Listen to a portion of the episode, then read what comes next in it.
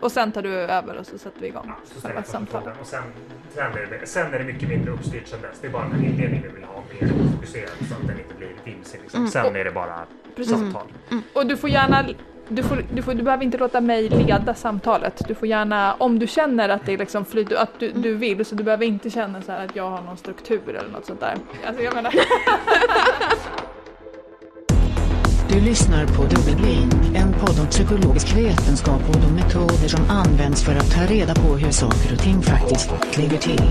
De som gör podden heter Robin von Berg och Martin Asperholm och de forskar inom psy, psy, psy, psy, psykologi. Sedan 80-talet har vi använt checklistor för att klassificera psykiska sjukdomar. Patienter som söker vård beskriver sina problem för en behandlare som jämför symptombilden med olika symptomkluster för att ta reda på vilket som bäst överlappar med patientens. De här symptomklustren kallar vi för diagnoser och det underliggande antagandet är alltså att det representerar olika tillstånd som uppkommit på olika sätt. Trots att det här systemet har gjort diagnostiken mer objektiv har det också fått utstå en hel del kritik. Med oss idag för att prata om olika sätt att konceptualisera psykisk sjukdom är Maria Åbonde Garke, legitimerad psykolog och doktorand vid Centrum för psykiatriforskning vid Karolinska institutet. Hennes forskning handlar om transdiagnostiska faktorer som tros underbygga många olika diagnoser. Välkommen Maria! Tack så mycket. Och hej Martin! Hej, hej. Vi kickar väl igång med en fråga helt enkelt. Och eh, jag tänkte höra med dig, i sjukvården idag, vad använder man för att eh, diagnostisera eh, psykisk ohälsa? Det som används idag, i alla fall inom Region Stockholm, där jag arbetar, är någonting som kallas International Classification of Disease, som är WHOs generella eh, diagnostiska system. Vad är förkortningen på den här? Ja, ICD. Just det, Och- den och- känns bekant. Det är Ja. det, alla de här förkortningarna, jag hör ofta förkortningarna men inte hela namnet faktiskt. Just det. Och nu hamnar vi snett redan från början för att vi vill ju prata om DSM. Jaha. Men det kanske är nästa fråga som, som eh, passar bra. Vad, vad är DSM då Maria och vad, vad är det för skillnad mellan DSM och ICD? Ja, DSM står ju då för Diagnostic and Statistical Manual of Mental Disorders och den ges ut av American Psychiatric Association. Just det, och visst är det så här om, om jag kommer ihåg rätt från programmet så är det ju så att eh, i forskningen, även om det är ICD som används i eh, den eh, kliniska vardagen idag så, så är det DSM som eh, den mesta forskningen baseras på. Visst är det så?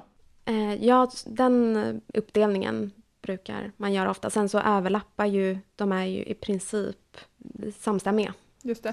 Och, Men, men får jag bara fråga snabbt, är- menar du att DSM inte används i någon större utsträckning i, eller är det bara Sverige, det olika länder eller används den inte kliniskt också?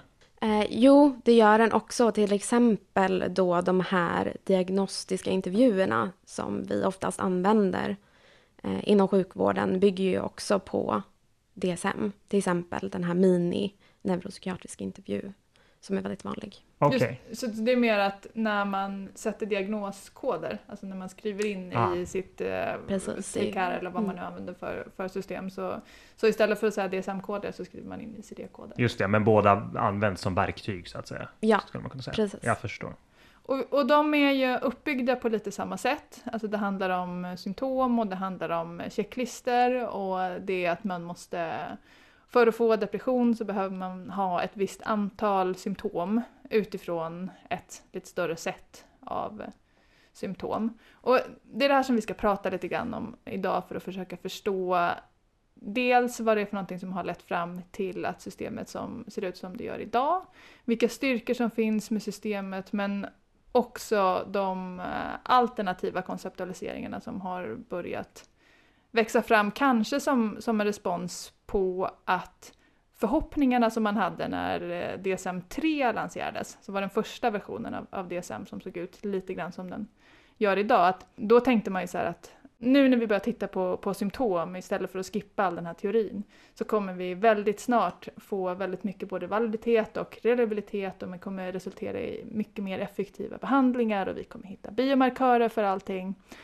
Och många av de där spåren har ju inte varit riktigt så lyckosamma som man kanske hade hoppats från början. Eh, är, det en bild som du delar? Ja, eh, absolut. DSM-3 gavs ju ut 1980 så det är ändå relativt sent. Men det innebär ju också att de har arbetat med den under många år dessförinnan såklart.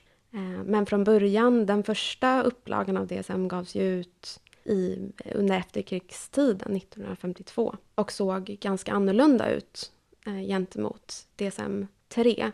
Och de tidigare DSM-utgåvorna, utifrån vad jag har läst, hade tydligare teoretiskt fokus. Så de utgick ifrån olika typer av eh, psykiatriska teorier i den indelningen av olika syndrom som de gjorde.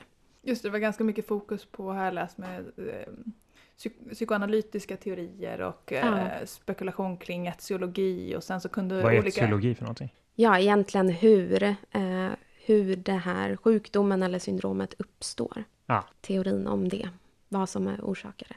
Ja, för jag menar, där tänker man ju sig inom till exempel, både inom om man jämför eh, läkarvetenskapen med den kliniska psykologin så har man ju olika standardförklaringsmodeller, men även inom den kliniska psykologin att du har ju sättet som du tänker kring eh, till exempel eh, ångestsyndrom och depression inom KBT är ganska olikt sättet som man tänker på de här sjukdomarna utifrån ett psykoanalytiskt eller psykodynamiskt perspektiv. Och, och det var väl det här som var lite grann grejen, att, att de här olika skolorna, de kunde inte riktigt enas. Nej, Utan de ville liksom driva på för sin egen förklaringsmodell och då så satt sig de här psykiatrikerna ner och så sa de att okej men nu, vi skippar etiologi, vi skippar teoribygge, vi går över till eh, objektiva symptom som alla skulle kunna enas kring. precis. Jag läste någonstans att det var delvis efter en hel del diskussioner och påtryckningar från den amerikanska psykologiska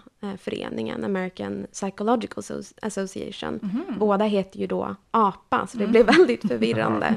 American Psychiatric Association och American Psychological Association. Diskussioner mellan de två organisationerna helt enkelt. Just för att de var oeniga om hur eh, syndromen skulle definieras, vad de skulle definieras som. Eh, som en sjukdom eh, utifrån den medicinska modellen där det finns en tydlig eh, orsak, en typ patologi som ger upphov till symptomen. Eller om man helt enkelt rent deskriptivt skulle beskriva eh, vilka symptom som förekommer eller klustrar tillsammans och ger dem en etikett, det vill säga en diagnos. Men psykologerna, vill inte de snarare att, alltså vill inte de gå ännu längre åt psykologihållet egentligen skulle man kunna tänka sig? Alltså om jag hade varit psykolog och ville lyfta det psykologiska perspektivet, som jag är psykolog, jag vill lyfta det psykologiska perspektivet. Men att, att man skulle kunna tänka sig att de kanske ännu mer skulle vara intresserade av det här med att titta på så här beteendeunderskott och överskott Mm. och eller om det var mer, eh, att det var mer trendigt med psykoanalys då, att titta på Ja, nu tänker jag mycket utifrån ett svenskt perspektiv, men KBT fick ju inte sitt uppsving förrän ganska sent egentligen, Mm, så jag mm. tror att det var psykoanalys som fortfarande var dominerande på den tiden då, innan 80-talet. Okej, men då var det ändå så att, att psykologerna kunde ändå nöjas med och få psykiaterna att titta på, göra symptomlistor. Det var liksom, det var Mm. bra.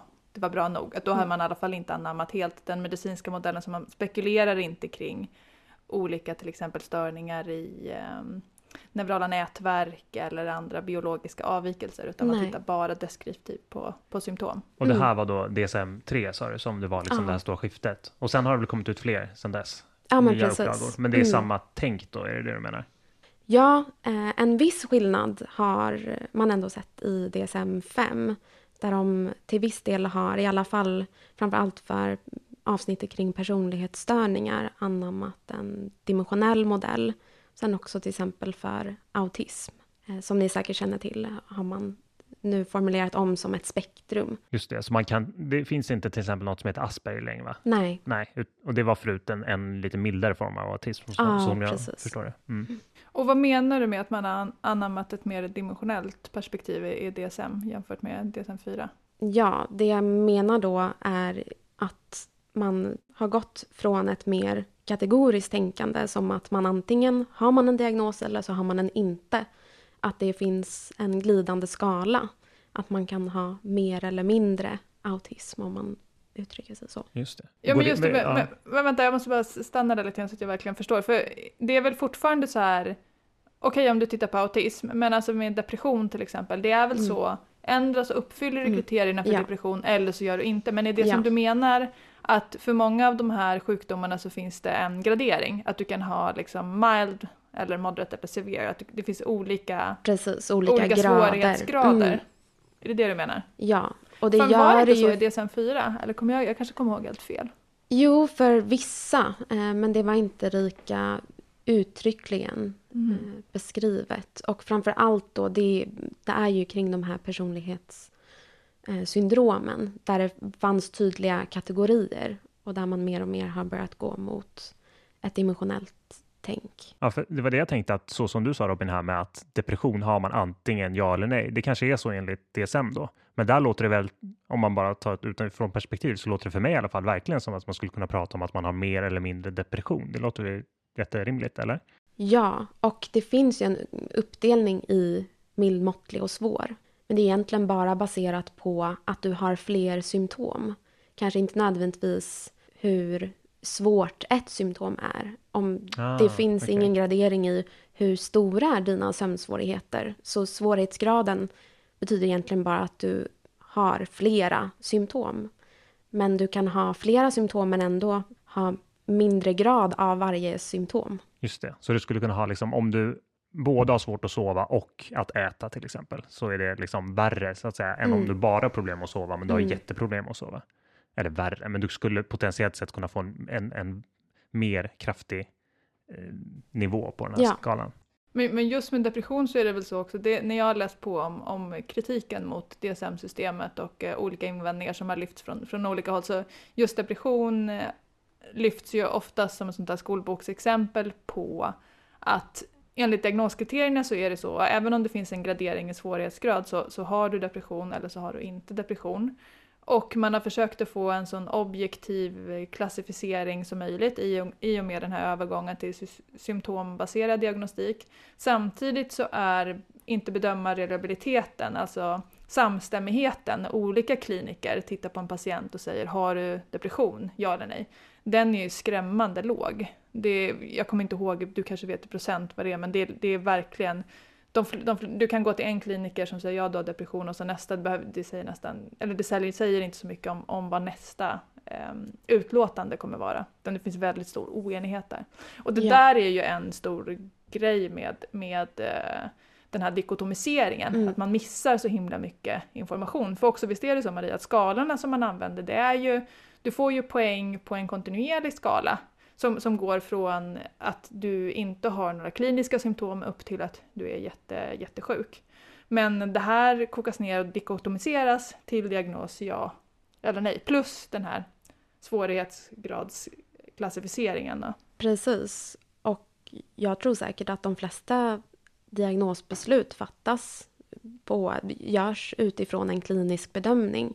För i varje diagnos så måste du ju alltid ta hänsyn till, för att få en diagnos så måste det ju vara ett signifikant lidande eller störa din funktion på ett så pass påtagligt sätt. Så du kan ju ha symptomen men utan att få diagnosen.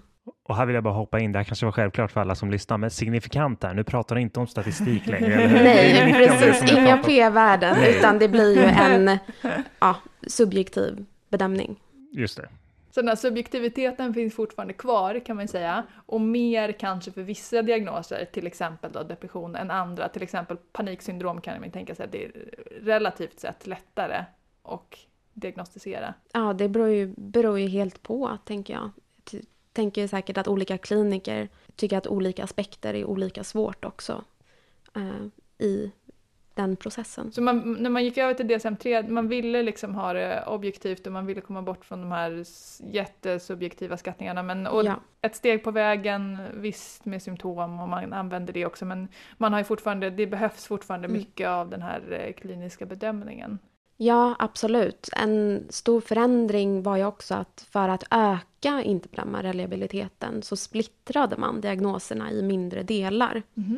Eh, Så till exempel då, det har de ju delvis tagit bort nu till den senaste upplagan av DSM, men till exempel social fobi, att dela upp den i en generaliserad eller bara performancebaserad typ av eh, social fobi. Vad menar du med Vilket den ju- uppdelningen? Va- Ja, det är egentligen att du, är, du upplever obehag i alla typer av sociala situationer Ja. eller bara situationer som relaterar till att du ska prestera, till exempel tala inför andra. Och den första skulle vara generaliserad då, som du sa. Ja, precis.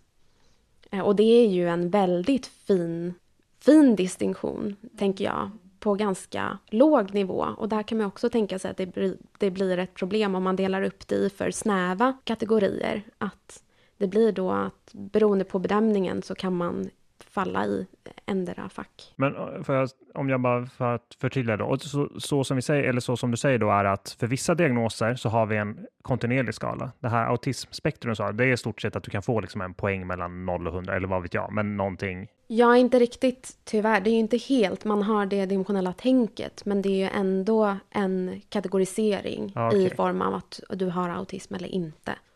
Just som det. det faller ut på i slutändan. Men och det sen ja. lättare, svårare Ja. och medel eller någonting. Mm. Liksom. Okej, Mm. så att det är så som man arbetat, man bygger alltid upp det. Men eh, har, vad, vad är poängen med det? Är det för att behandlingen på något sätt ska bli lättare att genomföra genom att kunna säga att den här personen har medelautism? Liksom? Ja, jag vet inte hur, för att när en ny utgåva utarbetas av APA då, Psychiatric Association, eh, så är det ju massa olika arbetsgrupper som utvecklar och arbetar på eh, hur diagnoserna ska ta sig i uttryck, baserat då såklart i, på deras exper- expertis och forskning eh, rådande läget. Och de här arbetsgrupperna då, de är eh, relativt stängda. Eh, det är en del forskare som har skrivit om hur de har upplevt processen på olika sätt. Eh, men eh, jag känner inte till hur pass mycket de tar i beaktan, hur det kommer falla ut sen rent praktiskt. För de här eh, diagnoserna, det här klassificeringssystemet, är ju framför allt till för att det ska vara praktiskt användbart, tycker många. Vilket jag tänker verkar som det rimligaste, att det är ett verktyg för att kunna fatta beslut. För att vi måste ju på något sätt dra gränsen någonstans. När ska en person få olika typer av stöd från samhället? Precis. Men vad skulle man kunna ha? Du sa att det lät som att det fanns några som inte tyckte att det skulle vara prak- praktiskt. Att det inte var själva syftet. Vad skulle man kunna tycka var syftet med diagnostik annars om det inte var att vara till nytta för kliniker och styra behandling och sånt där? Det kan ju vara att man tänker sig att det ska vara en liksom teoribaserad, liksom etiologisk på något sätt beskrivning. Alltså så förklaringsmodell för Ja. personer som har sjukdomen. Till eller? exempel. Och det är ju inte det uttryckliga syftet med DSM. Mm. Eh, men det används ju ofta på det sättet eftersom majoriteten av forskningen, tidigare i alla fall, har baserats på att man väljer ut personer att studera baserat på om de uppfyller en diagnos eller inte. Så på något sätt så verkar det ju ändå som att de flesta tänker sig att det finns en anledning att använda den när vi ska studera det vetenskapligt. Så att den styr forskningen, är det det du säger? Mm. Jag vet inte riktigt hur många hänger med men Mm. slutsatsen är att den, liksom, den styr forskningen, den, den styr vilka personer som vi grupperar ihop Ja, som får precis. prova olika typer av interventioner Exakt. som vi baserar våra Mm. effectiveness och efficacy, alltså precis. eh, studier som försöker titta på hur stor effekt har behandling X på det här tillståndet. Mm. Men, men okej, Eh, men om vi går tillbaka lite där, för då, för så som det lät så var det att okej, vi skulle kunna ha en mer teoribaserad grund där vi så att säga kan mer förklara lite hur det här hänger ihop och vad, vad det beror på och så. Men det skulle alltså, för det lät som du sa att det kan ändå ha en praktisk nytta om man skulle ha det. Absolut. I den bästa av världar så skulle vi ju ha någon typ av verktyg för att kunna avgöra vilka har problem på vilket sätt. Eh, kunna identifiera dem eh, på ett säkert sätt eller på ett reliabelt sätt och Mm. validt sätt. För att kunna ge dem en så bra och lyckad behandling som möjligt. Det, det låter lite i mina öron, det, jag kanske gör en feltolkning eller någonting, men som att det kräver lite mer av de som eh, ska implementera behandlingen. Av att, så att säga, att det är lättare att få veta att du har medel på just den här diagnostiken och då är det de här sakerna som gäller som behandling och det är bara att köra på. Liksom. Att det är lättare att bygga någon manual. Att det här låter lite mer som att man nästan måste sätta sig ner och liksom, mer individuellt bedöma och bara sitta i sin fåtölj och komma på. Precis, och det är ju det egentligen de flesta praktiserande psykologer gör utifrån min kännedom i alla fall. Att det handlar alltid, även om en person kommer in och uppfyller kriterier för en viss diagnos, oftast flera olika diagnoser, vilket försvårar situationen såklart, så är det ändå att man alltid måste göra en individuell bedömning och jobbar med individens specifika problem.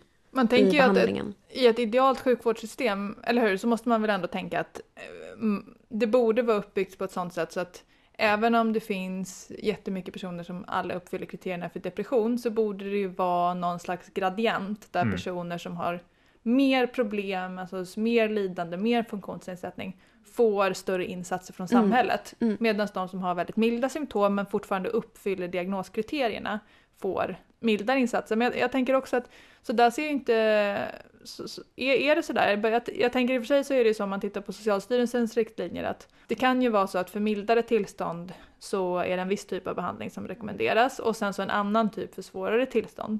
Men när det är psykologisk behandling så gör man ju inte riktigt någon skillnad. Det står ju typ bara så här KBT. Finns det liksom KBT för mild depression som är annorlunda än KBT? Har, har vi den typen av forskning så att vi kan säga att Eh, de här som har väldigt mycket depression, de behöver en speciell typ av psykoterapi? Nej, in, min bild av hur forskningsläget ser ut är dels att mycket av forskningen på till exempel KBT är gjord utifrån eh, att man samlar in personer som uppfyller kriterier för en viss diagnos. Eh, och sen så brukar man oftast, kanske då vad gäller depression till exempel, kolla i eh, sitt stickprov som man har samlat in och undersöka men vilka av de här hade svår eller eh, medelsvår eller mått, liksom, lättare typ av depression. Sen så har ju forskningen eh, allt eftersom visat att det de med svår depression inte på samma sätt verkar kunna tillgodogöra sig behandling eller få eh, bra resultat av det. Och på något sätt har det, den forskningen i sig lett till eh, nya teorier om hur personer med svår depression skiljer sig från personer med mer mild till måttlig. Just det. Och när du säger svår, då menar du de faktiska, eller? Ja, kanske- då menar jag DSM utifrån DSM. ja, just det. Mm. Mm. Vi har pr- pratat om DSM som ett försök och eh, göra diagnostik mer objektiv, gå iväg från gamla teoribyggen och inte ta ställning när det gäller idéer om etiologi och sådär. Och så har vi pratat om det här med psykisk ohälsa som kategorier versus att det kan vara symptom som finns på ett kontinuum. Att det är en kritik som ofta lyfts Mm. mot den här typen av eh, system som, som Mm. DSM faktiskt representerar. Vad finns det mer för problem med vårt nuvarande diagnostiska system? Eh, De problemen som oftast lyfts fram eh, utifrån litteraturen och också eh, det som kliniker som arbetar liksom praktiskt med det här ser eh, är just det här överlappet mellan diagnoser. Att det är väl regel snarare än undantag att personer som har eh, psykiska problem uppfyller kriterierna för flera olika diagnoser. Vilket på något sätt utifrån idén kring den medicinska modellen då om man liksom hårdrar det rent så ska ju varje diagnos motsvara en separat sjukdom eller en, ja, de är separerade från varandra helt enkelt. De är olika saker med olika eh, orsaks etiologier helt enkelt. Jag undrar det här när vi pratar om medicinska modellen, är, jag, jag tycker att det begreppet är lite luddigt och det används lite olika av olika personer, har jag fått för mig. Eller så är det att jag bara inte förstått riktigt vad det är. Nej men det Men- stämmer nog. Ja, men så som jag tänker på det, att, att med medicinska modellen så tänker man sig att det är en latent variabel som ligger underliggande, som Mm. är biologiskt rotad Mm. förmodligen. Som ger sig till känna genom massa olika symptom. Så man Mm. kan inte observera den här latenta bakomliggande variabeln som skulle vara då till exempel en störning i något slags neuralt nätverk till exempel. Och det här kan då manifesteras i form av de eh, symptom som finns som checklistor i DSM-systemet. Till exempel att man äter för mycket eller äter för lite eller att man har sömnproblem eller att man är nedstämd. Mm. För att ta några exempel från, från depressionsexemplet. Då. Är det så ungefär? Ja, eh, den latenta faktorn har väl tidigare, om man drar kopplingen till liksom andra typer av sjukdomar, har ju varit oftast någonting som man kan observera. Till exempel orsaken till förkylningar olika typer av virus. Där liksom då är patologin själva viruset och sen så symptomen då, ja men feber, snuva, ont i halsen och så vidare. Just det, så där passar det väldigt bra in att tänka Mm. så här, kring den här latenta biologiska Kan vi bara faktorn. definiera just ja, ja, det här ordet latent? Är det, kan vi översätta det? Ja, jag tänker bara på det från, från faktoranalys. Alltså det är Mm. någonting som ligger bakomliggande som man inte kan observera Mm. specifikt. Men som kan resultera i massa symptom som vi faktiskt kan se. Så att till exempel så skulle man kunna tänka på intelligens som en latent variabel. Man kan inte, det finns inget sätt att mäta objektivt någon plats i kroppen som är intelligensen. Utan det man kan göra är att ge folk eh, intelligenstest och så ser man vad de får där. Och då är det en indikator som ska då tänkt att, att höra samman med det här underliggande konstruktet. Precis, och i det där fallet så är det en ganska abstrakt då, eh, grej som intelligens till exempel. Man kan väl tänka sig, och det, det var väl som du sa till exempel, är en mer eh, vanlig sjukdom som Mm. eller skulle man kunna säga så skulle ett virus kunna vara en latent variabel eller var, någon underliggande då som Mm. påverkar det här. Och där, om det inte nu går att observera viruset, man ser bara att oj, du blir snuvig till exempel. Mm. Men, men där, och det kanske är den diskussionen, så jag kanske förekommer någonting nu, men, men eh, där finns det väl å andra sidan också, ett virus skulle väl kunna leda till till exempel dels förkylning och sen kanske även det, blodpropp, kan, vad vet jag, eh, eller någonting också. Det är väl inte konstigt att en Ja. latent variabel kan leda till olika typer av... Nej, och det är ju inte konstigt. Och frågan är ju då, eh, om man tänker sig då att de, är, de här olika diagnoserna är separata liksom, entiteter, eh, har de då olika, var, var, var diagnos har liksom en egen typ av orsaksmekanism? Eh. Eller finns det flera gemensamma mekanismer som kan orsaka flera olika typer av symptom eller diagnoser? Och det är väl därför man har börjat tänka i sådana banor att lyfta den frågan igen just för att man ser att de flesta personer har uppfyller kriterier för flera diagnoser. Då börjar man ju fundera, liksom, är det någonting som kan orsaka både ångest och depression? Till exempel. Okej, så man, en anledning till att man ifrågasätter uppdelningen är att man ser att de samvarierar och samvarierar väldigt Ja, starkt. Så att precis. har du depression så är risken väldigt mycket förhöjd att du också har ångest och då Mm. tänker man okej men är det i sånt fall verkligen är det effektivt Mm. att dela upp de här Ja. två Så det här, syndromen som två olika sjukdomar? Precis. så det här skulle vara lite kanske som att dels ha, eh, prata om sjukdomen hosta och dels prata om sjukdomen snuva. Och så ser man Ja. att de här ofta förekommer tillsammans och så kan man prata om att det kanske är en förkylning. Precis, för om vi bara tittar då, det här var, blev ett väldigt bra liksom, illustrerande exempel. Då om vi bara till exempel gör studier på att om vi har då kriteriet för hosta är att man har hosta minst x antal gånger per dag säger vi. Och så gör vi studier och samlar in bara folk som bara har hosta och exkluderar alla andra som har förekomst av andra symptom, till exempel folk som båda har hosta och snuva då kommer vi ju studera en väldigt begränsad eh, grupp Just som det, bara har hosta. Och då är det inte säkert att vi hittar det som vi faktiskt är ute efter, alltså viruset. Just det. Mm. Så, så det är en till grej då som handlar om det som kallas för komorbiditet. Att, Mm. Alltså att man har, tenderar att ha flera olika diagnoser. Och många diagnoser klustrar också tillsammans. Så Mm. att det är inte så att om du har en diagnos att det är helt random vilken annan diagnos du har. Utan till Nej. exempel ångest, depression går ofta Mm. ihop. Kanske oftare än till exempel ångest och um, ADHD. Till, eller det kanske var ett dåligt exempel för dem. Allting går ju ihop. Ja, men de kan gå ihop mer eller Vil, mindre. vilka två diagnoser går minst ihop liksom i DSM? Det vore intressant att veta. En annan åsikt som jag ser ibland det är att eh, nuvarande system också resulterar i problem både med överdiagnostik och kanske med underdiagnostik i andra grupper. Ja, det har jag också sett. Och det är ju det här problemet med kategorisering eh, som jag tycker lyfts fram väldigt väl i eh, en studie som undersökte just olika kombinationer och kategorisering av symptom relaterat till posttraumatiskt stresssyndrom. Just det, Som ju har en väldigt rolig titel. precis. Du skickade den till oss så att eh, vi fick eh, ta del av den. Det var någonting med att man kan ha posttraumatiskt stresssyndrom på flera hundratusen olika sätt. Ja, exakt. 636 120 sätt. Just det, precis. möjliga symptom eller liksom möjliga sätt att uppfylla kriterierna för PTSD. Och det handlade om att, att det finns ett visst antal symptom som, och så behöver man ha, finns det 17 symptom tror jag för PTSD kanske. Och så behöver man ha ett visst antal av dem. Och då kan man ha det på flera olika sätt. Så Mm. att person 1 kanske har symptom 1 till 5 Mm.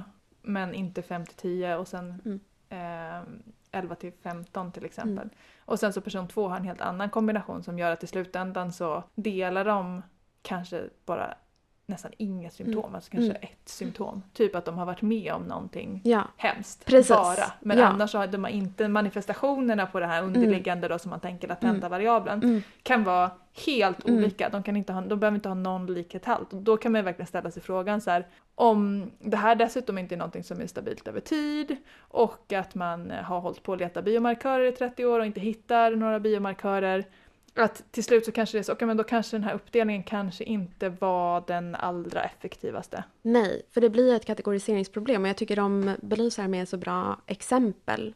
Eh, deras exempel de tar upp är så här, om vi vill hitta vilka som är liksom sanna fa- baseballfans. Hur ska vi då gå tillväga utan att det blir ett cirkulärt resonemang att alla som är fa- fans av baseball är baseballfans? Eh, så måste vi ju komma på regler för att bestämma vilka är sanna baseballfans. Då kan man ju sätta upp flera regler, till exempel som för att vara ett sant baseballfan så måste du titta på matcherna på tv till exempel. Problemet är ju med den regeln att det kommer finnas personer som tittar på matcher på tv som inte är sanna fans. Då kan vi kanske lägga till fler regler att de som är sanna fans också ska gå på matcherna ett visst antal gånger per år säger vi. Men det, vi kommer ju stöta på samma problem där igen, att vi anta, antingen inkluderar massa personer som inte är riktiga fans, eller att vi inte snappar upp personer som kanske är faktiskt riktiga fans. För det man vill ta reda på, alltså det man vill mäta egentligen, om vi ska gå tillbaka till med den här latenta variabeln, man vill ju, att, man vill ju bara fråga folk så här, är du ett riktigt fan? Ja. Och man vill inte ens fråga utan man vill bara se det, man vill hitta liksom den lilla, den lilla indikatorn i kroppen. Det lilla, det lilla blodprovet som man kan ta som kommer ut Precis. solklart, ja eller nej. Men det finns ju inte tyvärr. Och Nej. precis så där är det ju med, med psykisk sjukdom. Mm. Det finns inget enkelt sätt att, att klassificera. Och um, ja, jag tyckte det där var ett jättebra och eh, jätteroligt exempel och jag känner till, det har gjorts sådana där studier för andra sjukdomar också. Jag vet i alla fall en på depression som, som eh, kom fram till något liknande resultat, att man kan vara liksom deprimerad på jättemånga olika sätt. Och depressionskriterierna är ju roliga för att de är också så här, många symptom är ju varandras motsatser. Här, du kan äta Ja. för mycket eller äta för lite. Det, ja, det, det måste ju liksom vara helt olika. Alltså det kan ju indikera, det kan ju vara en indikation på ungefär samma sak, men det kan ju också vara helt olika saker. Och jag tänker också alltså sättet som, när man summerar då, för det där man, att vi tar depression hela tiden, det kanske är ett lite oschysst exempel egentligen, för det är väl en av de diagnoserna som, där validiteten är, den är ifrågasatt som Mm. mest av, av kanske alla psykiatriska diagnoser. Och det har att göra med många saker, dels att symptomen är så himla olika, men också att det så himla starkt tangerar det här som är vardagsfungerande. Att, att vara nedstämd och ha bristande intresse för Mm. saker, det är ju sånt som verkligen alla känner från och till. Och det är sånt som också är lätt att man kan halka in i på- grund av olika livsstressorer men att man sen, de flesta tar sig ur det där hyfsat snabbt och, och enkelt. Och, och då det här problemet med att när du då ska mäta och klassificera och diagnostisera depression, att du har då de här instrumenten som, som mäter olika symptom och sen lägger du ihop det till ett. Mm. Och, och då, du har ju tagit bort också massa information för de här symptomen är ju inte, du vet, för att du ska kunna summera någonting på ett effektivt sätt så måste det vara, det måste finnas en additiv effekt bakom. Det måste, eh, det måste kännas rimligt att lägga ihop de här olika symptomen Mm. men det kanske det inte gör Nej. i det fallet. Nej, eh, precis. Och sen så vet vi ju ganska lite om, eftersom det, mycket av forskningen har byggts på egentligen i princip ett kategoriskt liksom ja, nej. Att antingen så har du diagnosen eller inte. Så vet vi ju ganska lite om, men vilka av de här symptomen då är viktigast? Till Just exempel. Mhm. För utfall eller för vilken typ av behandling man behöver. Så du menar att det inte är speciellt vanligt i forskningen då att strunta i eh, själva diagnosen och bara titta på symptomen och låta dem vara liksom, de variablerna man tittar på? Nej, det är väl det som har hänt de senaste ja, drygt tio åren. Att det har börjat komma mer som forskning. Så att om du bara säger, du vet om du läser i någons journal att pa- patienten har depression eller PTSD så finns det, det säger ganska lite om, det, det säger att det finns någon slags underliggande funktionsnedsättning eller lidande Mm. för det krävs för att Mm. man ska ändå få diagnosen. Men förutom det så finns det ganska lite som, för, som grupperar ihop som gör Mm. att de här, den här patientgruppen håller samman. Och jag menar, och det där tänker jag kanske är en anledning till att psykiatrin på vissa sätt har hamnat lite efter Mm. när det gäller eh, revolutionerande nya stora upptäckter. Mm. Att det kanske handlar om att, att validiteten hos det som vi undersöker inte är optimal. Nej, precis. Och det är ju den här utvecklingen som har skett nu på senaste tiden har ju bara varit möjligt delvis på grund av modern teknik. Alltså helt enkelt att vi kan samla in mycket data. För när DSM skapades, det vill säga efter andra världskriget, så var det ju det baserat mycket på, då hade man precis börjat systematisera och försöka mäta liksom frekvens av olika typer av problem på olika psykiatriska verksamheter. Eh, så som det såg ut då. Men idag så har vi ju så mycket mer datakraft att kunna faktiskt samla in, liksom kartlägga symptom. Pratar du om de statistiska modellerna som du kör sen eller menar du själva insamlingsdelen? Att den är enklare att samla in? Både och. Dels mer avancerade statistiska modeller men sen också bara att vi kan samla mycket mer data. Alltså, ja. Så, så det som händer nu Typ, i... eh, ursäkta om Mm. jag, du menar typ i liksom en stor eh, datamaskin låter så, alltså motsvarande liksom. Ja, Istället för att precis. behöva ha ett arkivskåp och allting. ja, och, exakt. Är det nu man Precis. ska säga så här? Hello boomer. Det heter faktiskt OK Boom. ja, okej. Okej. Precis. Bara själva ja, möjligheten till lagringsutrymme. Just det. Så det är det där som händer Mycket större eller hur? dataset. Big data. Big data. Ja, okej. Men, men så det är det där som händer mycket och det är därför vi var så glada att du ville komma hit och prata med oss Maria. För att visst är det nu så att, att man börjar titta mer på symptomnivå, att det finns olika initiativ som driver olika linjer inom psykopata- eh, psykopatologiforskning. Och att eh, så, så mycket mer är baserat på inte så som experter tror att Mm. symptomen är grupperade, utan så som symptomen faktiskt är Mm. grupperade.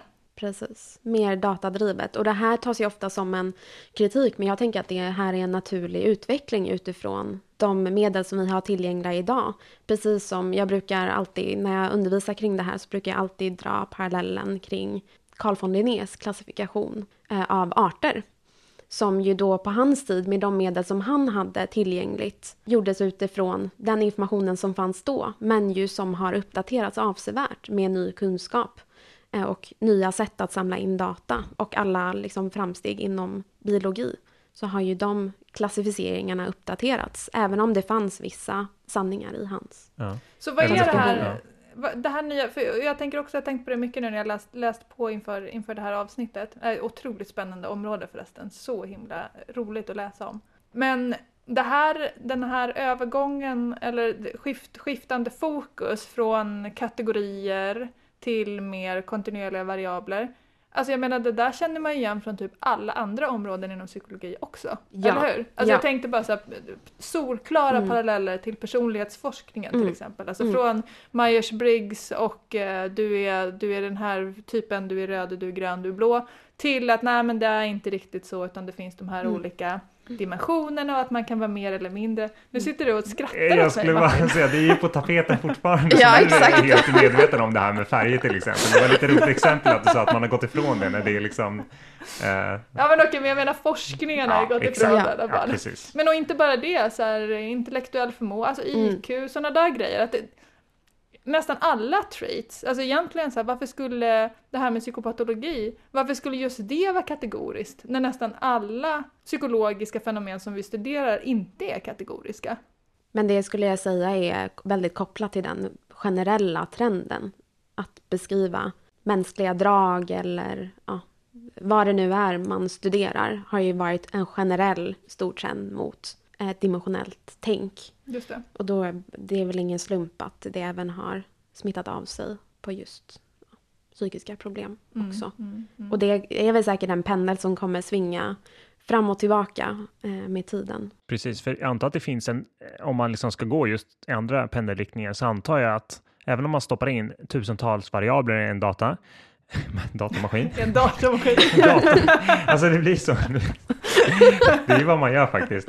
Man kör de här tusentals variablerna genom någon sjukt avancerad eh, konstig statistisk modell. Burk med kablar. Ja, precis. Fullt med kablar där inne som kopplar om, omkring saker och till slut plockar fram, jag kommer bara ignorera det inne, och eh, sen kopplar fram då och eh, kommer fram till att ja men titta här, här har de här variablerna, det är de som är liksom eh, någon slags underliggande orsaker. Och om det här känns helt främmande, om det känns som liksom utomjordiska koncept, om man säger men vad tog depressionen vägen? Jag känner ju att det måste finnas någonting som är depression, så jag antar att det ändå finns en viss önskan att liksom komma tillbaka till ändå begrepp som också känns, som känns eh, rimliga eller som är det så som man upplever att det är, eller?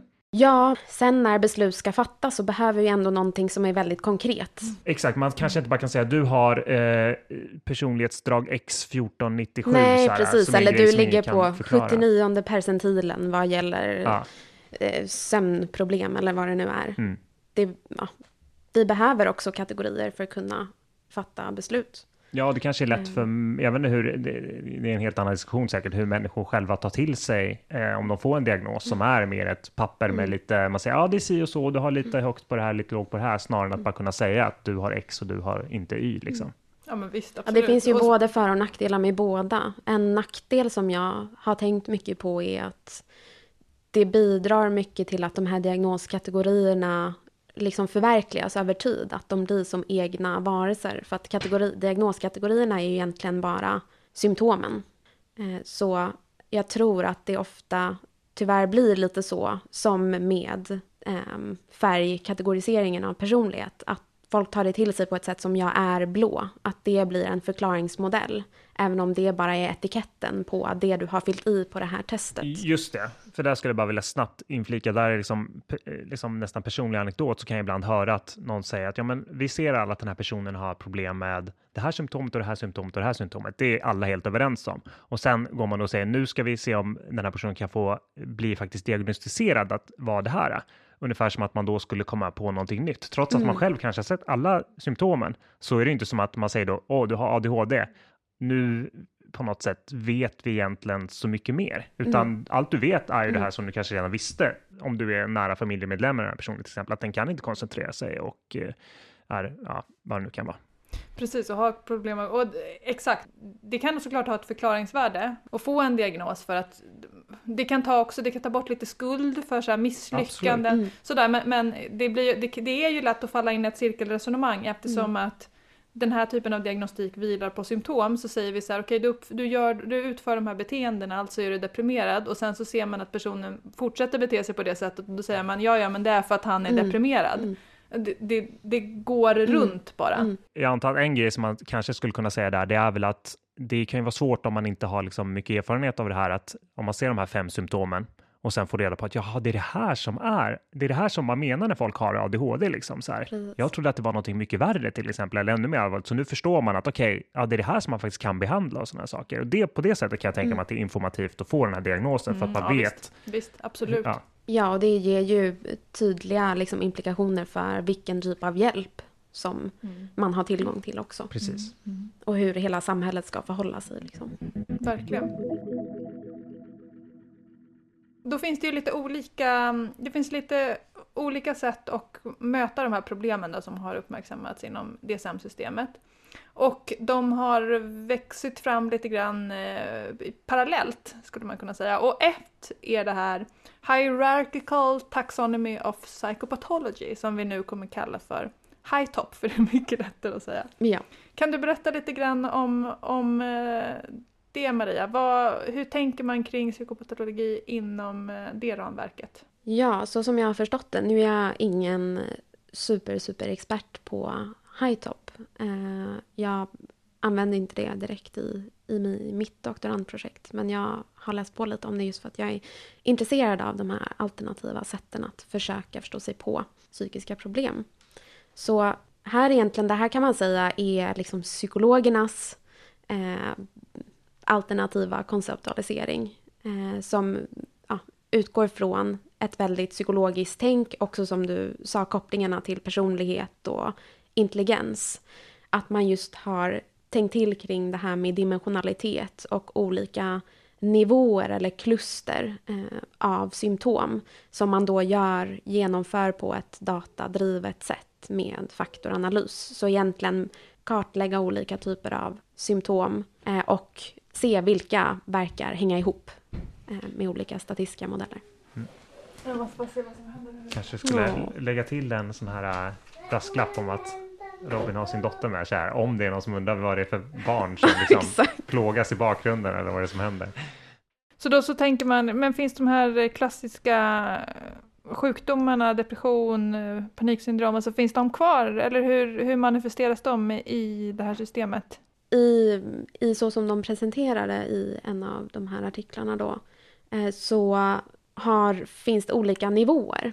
Eh, så problem med, eller depressionssymptom kan liksom förekomma både som ett syndrom, eller liksom gruppera på, samma, på liknande sätt som DSM. Men det kan också grupperas med andra typer av problem, men på högre nivåer. Till exempel Eh, en övergripande faktor som man kallar för internalizing problem, där både ätstörningsproblem, eh, ångestrelaterade problem och, ja, vad ska man säga? Men olika typer av syndrom som eh, hör ihop för att de... Men för det här låter det låter ju nästan lite liknande som... Det, det finns ju paralleller här till det här som vi beskrev som, som den medicinska modellen. Som, men att det här låter som att det handlar om samma gruppering. Man tror att det finns också någon bakomliggande latent variabel som är då det här till exempel internalizing, den faktorn som skulle i sånt fall då ladda på både ångest och depressionssymptom Mm. till exempel. Och det skulle då kunna förklara varför de två tenderar Mm. att samvariera. Men, men finns det stöd för att det är så? Eller hur har man kommit fram? Är, är det en ren statistisk eh, operationalisering att man har sett att de här symptomen samvarierar? Eller finns det något annat som gör att man skulle kunna tro att den här bakomliggande eh, internaliserande faktorn faktiskt existerar på riktigt? Den forskningen som jag har läst i alla fall utgår från att man genom statistisk analys har sett att de här olika typerna av symptomen eller problemen samförekommer. Eller verkar ladda på varandra. Sen så är jag liksom begränsat inläst på hur väl det övergripande internalizing-begreppet är operationaliserat och om man har mätt det och undersökt det liksom experimentellt på något sätt.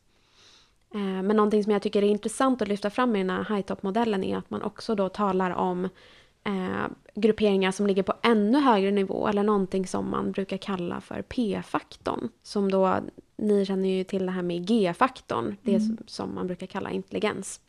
Att det finns någon typ av faktor som är gemensamt för alla psykiska problem. Vilket är ganska intressant för om man skulle kunna isolera hur mycket varians den p-faktorn tar av de här problemen så skulle man kunna kontrollera för det och på så sätt kanske kunna få eh, renare analyser och renare grupperingar. Vad som faktiskt är bara varians som beror på en gemensam faktor som är gemensam för alla psykiska problem och vad som är liksom unik varians för en viss typ av problematik. Och på det sättet få, få eh, renare skiljelinjer mellan Mm. olika tillstånd, är det det som du menar? Precis, för vi vet ju att det finns ju många övergripande faktorer som är gemensamt för personer som har psykiska problem. Till exempel sociala problem och så vidare. Sånt som ju ofta i forskning ställer till det. Eftersom då när vi selekterar på basis av diagnos så är det ju ofta så att vi selekterar också personer som har vissa typer av förutsättningar till exempel. Eller är av ett visst kön eller en viss ålder och så vidare. Så vissa patientgrupper finns inte representerade även fast de kanske har ganska framträdande symptom, är det det som du menar? Eh, nej, jag, jag menar att man får saker som kan eh, ja, bidra till, eller liksom... Eh, ah, nu kommer jag inte på, vad, confound, vad heter det på normalt språk? Confound, ja vad heter det för någonting på, på Normalt svenska? språk, ja. A.k.a. svenska. Nej, men om man ska undersöka till exempel sambandet mellan eh, problem med känsloreglering och ångest. Då kan ju delvis problemen med känsloreglering behöver ju inte bara ha att göra med ångesten. Det kan ju också vara att man har haft en viss typ av upp- uppväxt eller varit utsatt för vissa trauman som också bidrar till att man har problem med känsloreglering. Det kan vara en sån här tredje variabel som ställer till det då när man försöker undersöka på vilket sätt bidrar problem med känsloreglering till ångest? Just, Just det. då- eller genetik. Va? Ja, det skulle eller, också kunna precis, vara en sån. absolut. Ja, just det. Exakt. Men då skulle man med, om jag har förstått rätt, med till exempel en sån här p-faktor som du kallar den va? Eh, Mm. Motsvarande kunna säga att se, den här personen har eh, ångest på den här nivån och sen har den dessutom, säg ätstörningar på den här nivån. Och då skulle man kunna säga, ja, det kanske inte beror på att just de här eh, två, att det är just de här två symptomen som eh, påverkar varandra, utan snarare så har personen bara en hög p-faktor som gör att de kommer liksom få problem med båda de här sakerna. Ja, så vi behöver inte exempel. tänka oss att det är liksom en eh, koppling däremellan, Mm. mellan dem. Nej, exakt. Jag tänker lite grann att så, så det, här är, det här är helt enkelt en statistisk modell Mm. Som, och, som har likheter med, det handlar om det här att, att gruppera symptomen, man gör det inte utifrån någon slags expertkunskap utan man tittar på hur symptom faktiskt tenderar att och, eh, korrelera med varandra. Mm. Och sen så försöker man förklara det med sådana här bakomliggande faktorer som man Mm. också inte kan observera på riktigt men som man kan Ja. då eh, räkna för. Man Mm. kan, man kan, de trädde fram med olika statistiska modeller.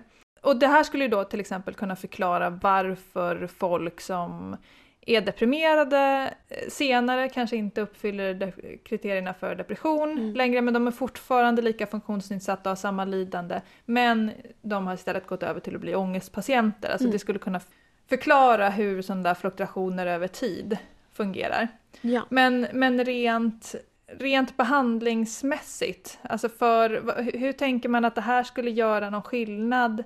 Är det en teoretisk konceptualisering som inte har några praktiska effekter? Eller vad, vad tänker du att det här skulle göra för enskilda patienter? Vad, befinner sig forskningen kring, kring den här typen av modeller? Eh, Så som jag, det som jag ser framför mig och som jag tror att många som arbetar kliniskt med behandling skulle hålla med mig om är att det, det är framförallt det här problemet med att personer ofta har eh, olika, flera olika diagnoser samtidigt och även kanske liksom byter diagnos över tid. Att man kan se att det finns saker som personen har problem med på ett funktionellt sätt som kan bidra till att personen kommer fortsätta ha problem. Och om man inte adresserar det här liksom mer grundläggande problemet så kommer personen eh, att fortsätta men det är det jag menar, går det verkligen att adressera mer grundläggande? För det är ju den här då latenta variabeln, Mm. till exempel den här internal, eh, Mm. internalizing Mm. som, som man tror finns då. Alltså går det att adressera den ens direkt? Va, vad skulle skillnaden vara? Det är väl fortfarande så här, har du massa depressiva symptom så är det väl beteendeaktivering eller olika metoder som finns från inter, interpersonell terapi eller SSRI. Mm. Eh, Hur, hur skulle, vad, vad, vad tänker du att det skulle kunna göra Förutom förståelsen, skulle det få någon effekt på sättet som man hanterar de här typen av patienterna på? Eh, ja, hur vården är strukturerad idag så är det ju ofta att mång, en del mottagningar i alla fall är ju uppdelade utifrån liksom diagnosgrupperingar. Till exempel att vi har ätstörningsvård som är separerad från den övriga psykiatriska och att vi har beroendetillstånd som också är liksom att det finns en sån uppdelning. Eh, och om det visar sig då att till exempel ätstörningar tillhör den här internalizing som har väldigt mycket gemensamt med till exempel andra problem med ångest och depression. Då kanske den här uppdelningen, som kanske i och för sig är av mycket praktiska skäl, men kanske inte verkar rimlig utifrån hur olika symptom och diagnoser faktiskt grupperar sig. Just det, ja, men det var ett jättebra svar. Så man skulle kunna tänka sig att det skulle kunna få effekter på sättet som vi organiserar vården. För, Mm. för, för det är också det här som jag tänker, när man hör ofta om, oavsett hur intuitivt tilltalande de låter, så är det ändå så att vi har ganska stark evidens för att specifika behandlingsmanualer eller Mm. specifika läkemedel fungerar vid specifika tillstånd.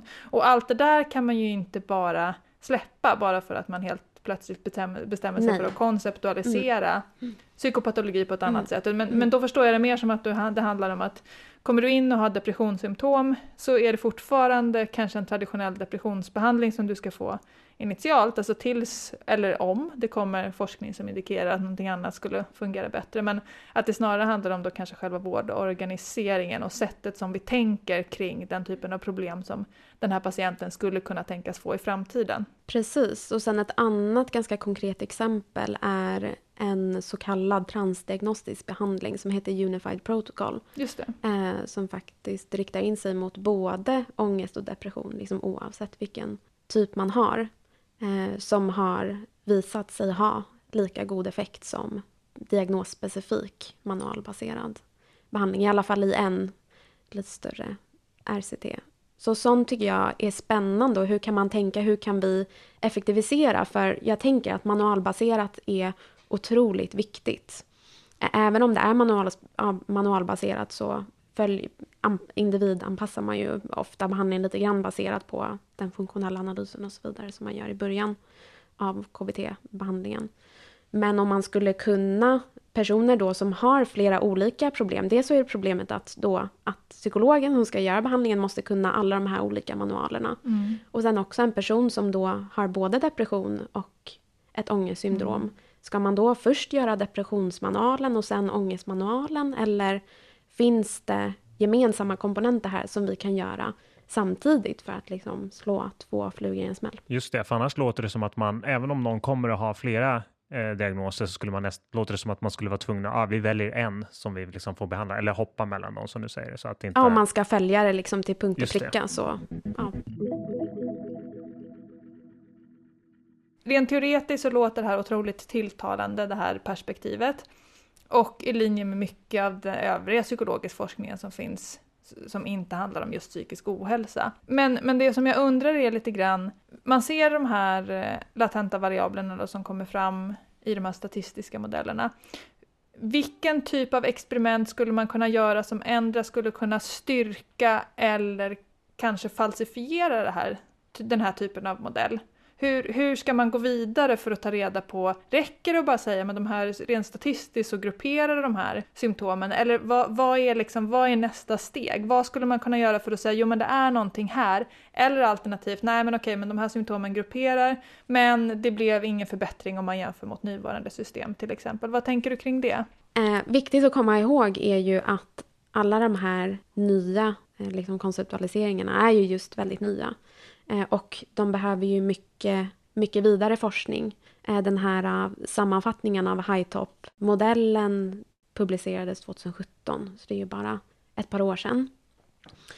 Och det behövs ju betydligt mer forskning, tänker jag, för att validera de här olika ja, dimensionerna och konstrukten för att se om det verkligen är relevant att börja undersöka. Det här är ju liksom en datadriven approach, liksom delvis induktiv. Så de här faktorerna som den här faktoranalysen spottar ur sig säger ju inte nödvändigtvis någonting om vad som orsakar, någonting om kausalitet egentligen. Nej, för man vill ju gärna se till exempel att om man, om man grupperar patienter på det här sättet istället för enligt nu, nuvarande system, de är mer symptom DSM-baserat, som vi har pratat om så många gånger. Så, så man skulle gärna vilja se att, att eh, det gick till exempel eh, att få hitta mer specialanpassade behandlingar för nya typer av grupperingar. Alltså mm. Alltså det kanske är liksom vissa typer av ångestpatienter grupperar ihop med vissa typer av depressionspatienter. Och andra mm. typer mm. av de som vi kallar för depressionspatienter idag mm. kanske grupperar snarare med någon annan typ av patienter ja. som kanske inte ens finns inom psykiatrin. Alltså det, mm.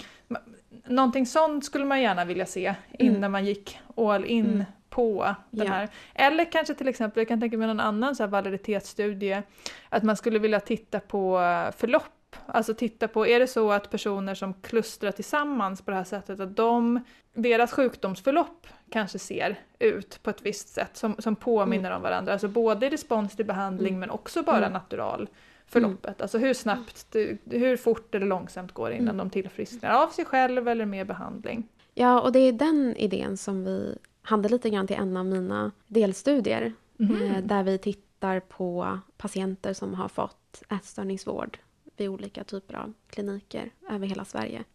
Och tittat på innan de kommer in till behandling, liksom när de kommer till mottagningen första gångerna.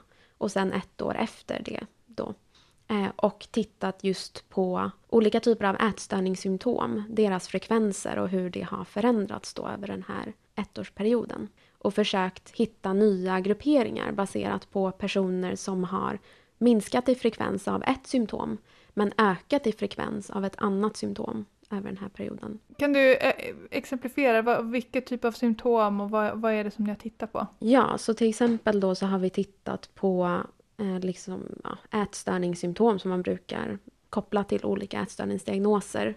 Eh, men vi har liksom inte utgått från då några typer av diagnosgrupperingar utan bara tittat på symptomen bara som inkluderar då till exempel hetsätningsepisoder, kräkning, eh, svält och eh, överdriven träning.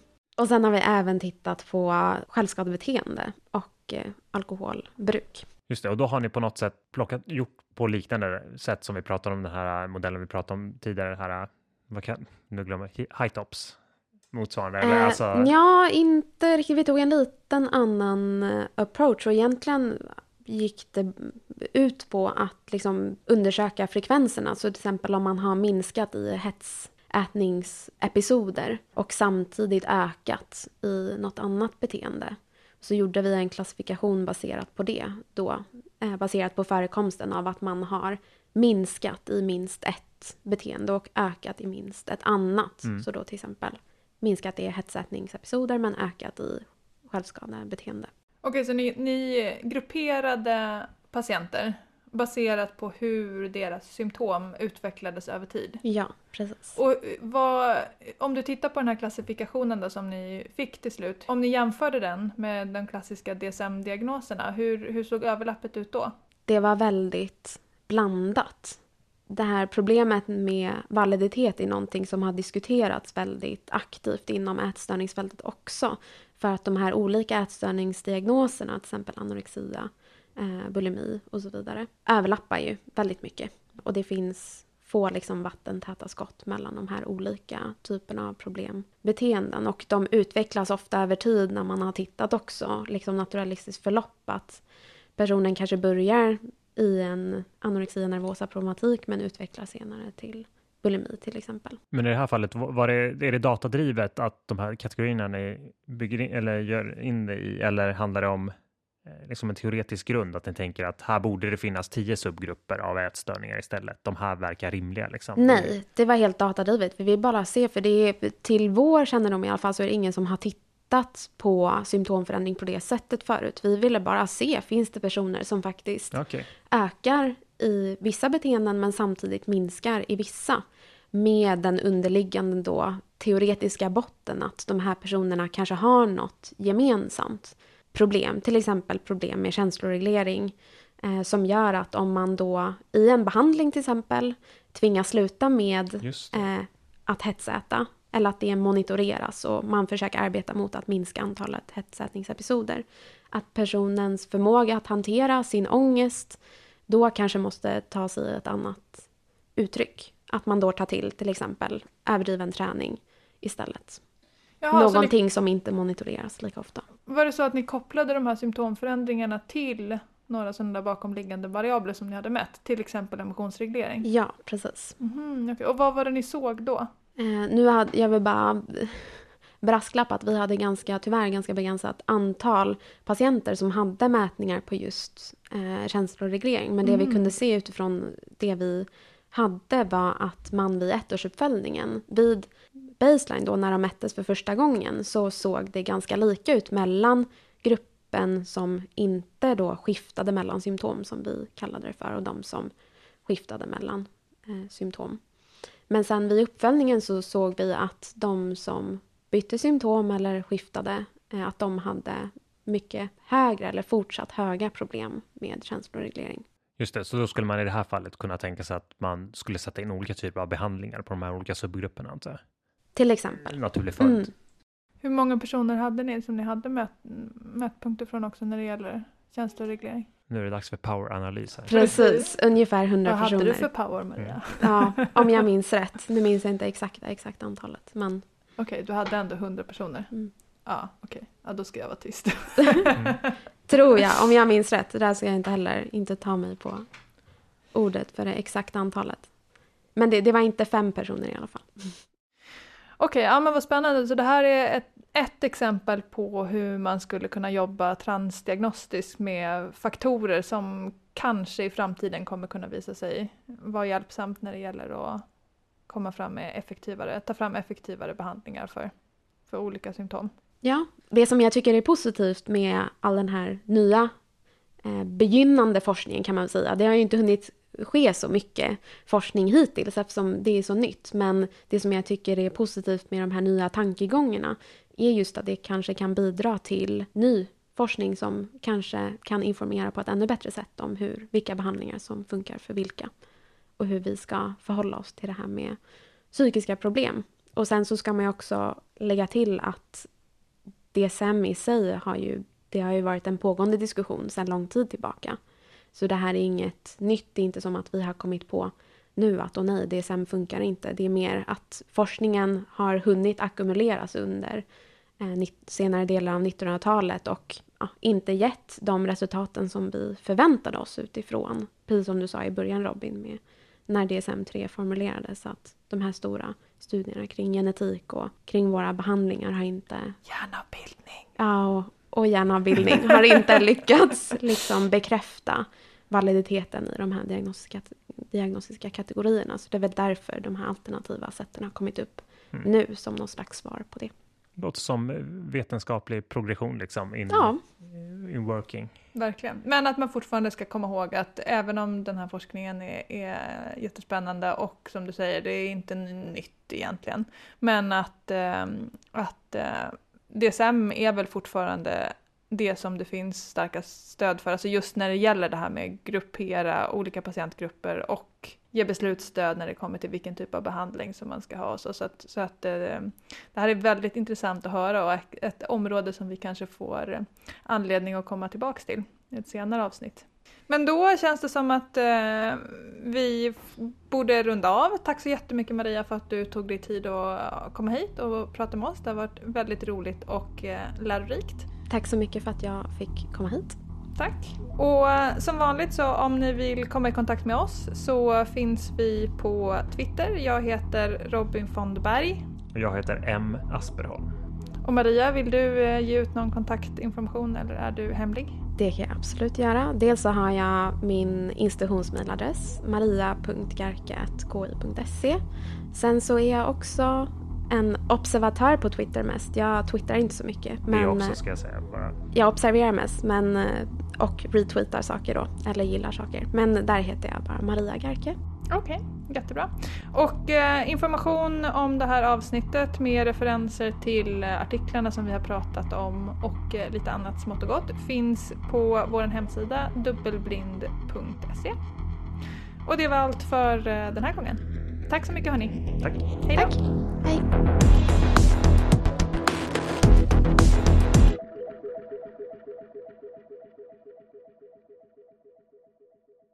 Ja, ni får säga till också om jag gör för mycket så här samtalsmetodiska... Nej, nej, nej, det är jättebra. Ja, vad är det? Vad menar du? Vad är det? Jag är så här, mm, mm, Jaha, ja, nej men mm. det... Det, det är verkligen tycker... typiskt psykolog. Ja. Det är så här inpräntat.